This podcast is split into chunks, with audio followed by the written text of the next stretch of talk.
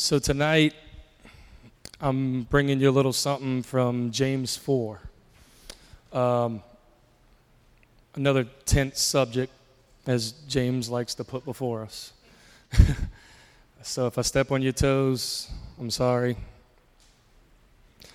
If I get up in your cornflakes, I'm sorry. We can pour some sugar on them later. Um, but tonight we're going to talk about judgmentalism and I'm coming to you from James chapter 4, verses 11 and 12 in the Passion Translation. I like the Passion Translation because, as the title says, it's passionate. It's pretty raw, it's pretty real, it's pretty up in your cornflakes. Um, and what I like about the way these writers um, put, put the Word of God out there. Um, they don't really mess around. They don't leave any gray areas. They don't leave anything to reason or to contemplate. What, what was that trying to say to me? It's, it's kind of reeling in your face. And I think that's what James was trying to do. So I think James is, is very good um, portrayed from the Passion Translation. So verse 11 says, Dear friends, as a part of God's family, never speak against another family member. For when you slander a brother or sister, you violate God's law of love. And your duty is not to make yourself a judge of the law of love by saying that it doesn't apply to you, but your duty is to obey it. There is only one true lawgiver and judge, the one who has the power to save and destroy. So who do you think you are to judge your neighbor? Who do you think you are? We're all family here, right? All of us right? We're one church family. We might not be blood related, but we share a lot of the same goals, beliefs, desires. And when you're in a family, things get pretty real, right? We tell each other we love each other. Sometimes we say things to one another that maybe we shouldn't have said. Maybe we passed a little judgment on somebody based upon insert the blank, whatever it is.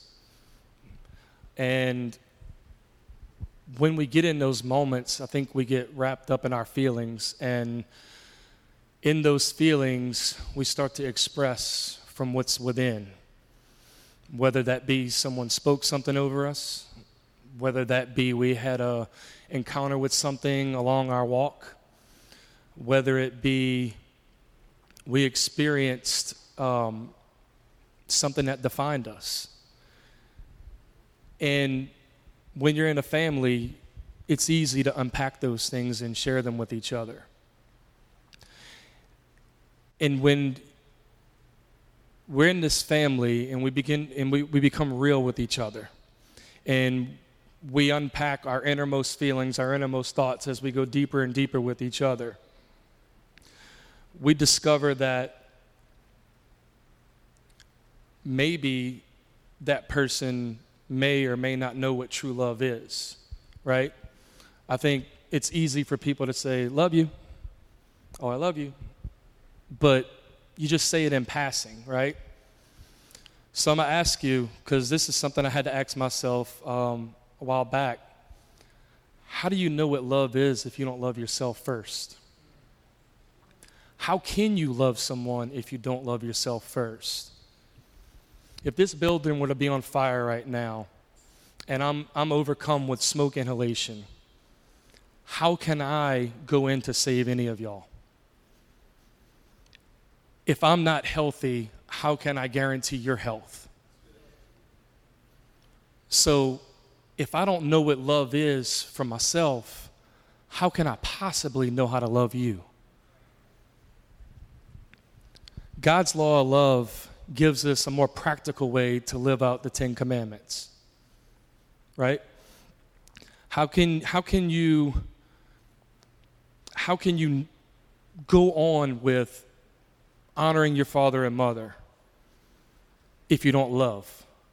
How can you not steal if you don't love that person? How do you how do you how do you even get past contemplating how to abide in any of those Ten Commandments or any other thing if love is not there first. That's why God's royal law of love is precedent over the rest of the Ten Commandments. See, it sets us free, right? Jesus came to set us free. He didn't come to abolish the law, He came to set us free from the law, okay? It's not that the law doesn't matter, it's not that the rest of the Ten Commandments don't matter. It's just that if you abide in this, this simpler way, this, this radical change, then the rest of them just fall in line. If you just focus on Him first, in, this, in the simplistic way He brought things, right? Because we overcomplicate things. We start inserting our own opinions. We start inserting our own ways of thinking of, of oh, I think it should go this way. And, and, and maybe if we, um, maybe if we did this, it would make things a little bit better. Or, or I like the way he or she did this. Maybe it would be a little better that way. That's how religion gets developed. Religion gets developed from going through dead motions, just trying to achieve the next thing without having a real love there first. See, if you're not passionate about something, how, how, can, how can you begin to develop a love, right? So, the law of love sets us free from the legalistic and the ritualistic side or the approach to the Ten Commandments. So, Matthew chapter 12, verses 36 through 37 says, You can be sure of this. When the day of judgment comes, everyone will be held accountable for every careless word he has spoken. Your very words will be used as evidence against you, and your words will declare you either innocent or guilty. That's heavy. That's heavy. I, would hate to think, even though God's word says so, I'd hate to imagine the ignorant things that I've said, the hateful things that I've said. It's easy to focus on, on the loving things, the kind things, the things that, that bring about life. It's easy to remember those things.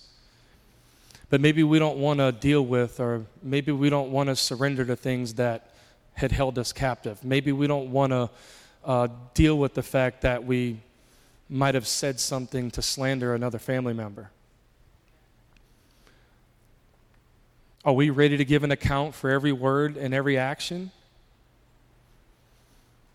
Examine yourself and ask yourself what would you be, innocent or guilty? But see, here comes our Redeemer. Here comes perfect love. Here he comes to cast it all out. Here he comes to set us free from the law. Here he comes to set us free from our own imprisonment. Because through our faith, through the death and resurrection of Jesus Christ, declares our salvation by his blood. And his blood makes us innocent in the book of life. Praise God for that, huh? Because God knows we can't do it on our own. That's why we need him, y'all. That's why we come before him. That's why we dedicate this time to him. That's why we fast. Lord, we need you. We need more of you. We're going to spend time with you for the next 21 days. We have to set this time apart. We have to dedicate this time. We have to show him because guess what, guys? He relentlessly shows us. Why, why shouldn't we take 42 days out of a year to dedicate time to him? So I'm going to bring this to a close. What truly contaminates a person is not what he puts into his mouth but what comes out of his mouth. That's what makes people defiled. That's, that's what Matthew chapter 15, verse 11 says. Pay attention to what you feed yourself, not food. Enjoy all the fogo de chao you can.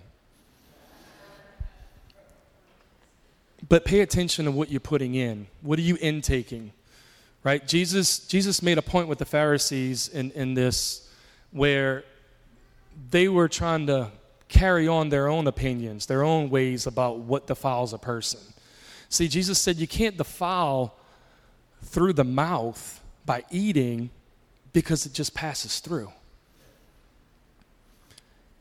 What remains defiled is what stays within. So what do you put it in? What are you what are you reading? What kind of music do you listen to? What's your source of entertainment? Start checking each one of these things, y'all. Try one thing at a time. Don't overwhelm yourself. Don't don't don't put on Christian music. Watch only Christian shows and preaching and and um, and only read the Bible. That that's that's that's not practical, right? That's not reality for us.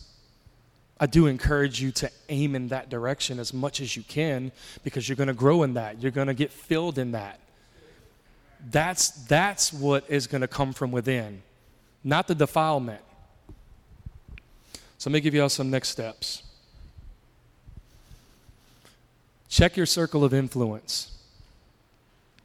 Who are you influencing? Are you influencing your kids? Are you influencing your co- coworkers? Are you influencing your neighbors? Are you influencing your family? Who? Who's influencing you? Is it some football superstar? Is it some musician? Or is it Jesus? Is it that person that loves you so much that he laid his life down for you so that you can be freed from the law, so that you can be freed from your own prison? Who's influencing you? Are you selective with that or are you careless with that? Judge only by the standards that you wish to be judged. Don't be caught in the method of judgment that's not the standard that you live by. It kind of hits home.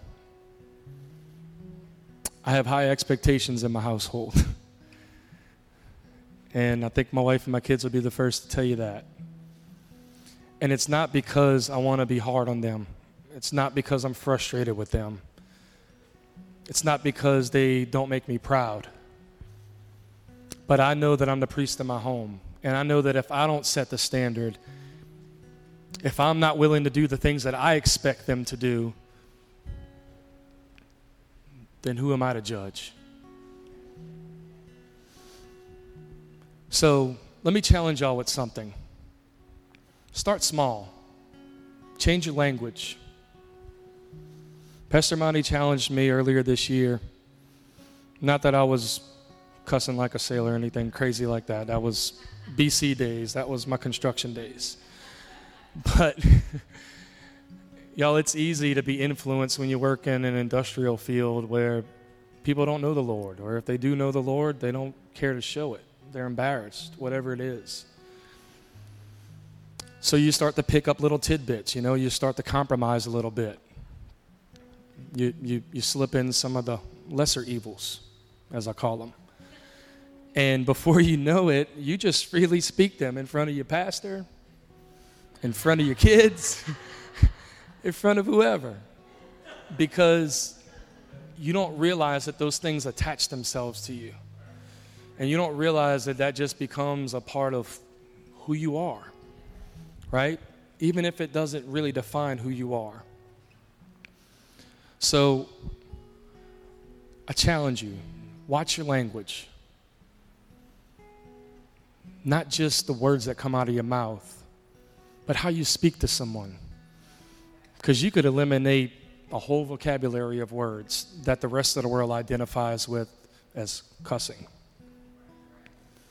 But if that demeanor, if that, if that thing that's within that's defiling you starts to come out, it's just as wicked. It's just as evil.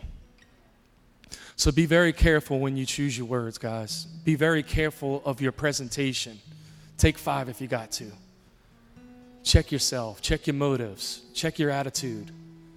Check how you're presenting yourself and ask yourself, would I want someone to present themselves like that to me? And then how would I act? Right? Let me say a prayer blessing before we close this out. Lord, shine a light in every dark corner of our hearts. Expose the things that are defiling us. Give us that sweet conviction, Lord, so that we can change it. And then give us the encouragement to speak life, to speak truth, to speak wisdom, to speak you. Give us that boldness, give us that encouragement. We love you, Jesus. In Jesus' name.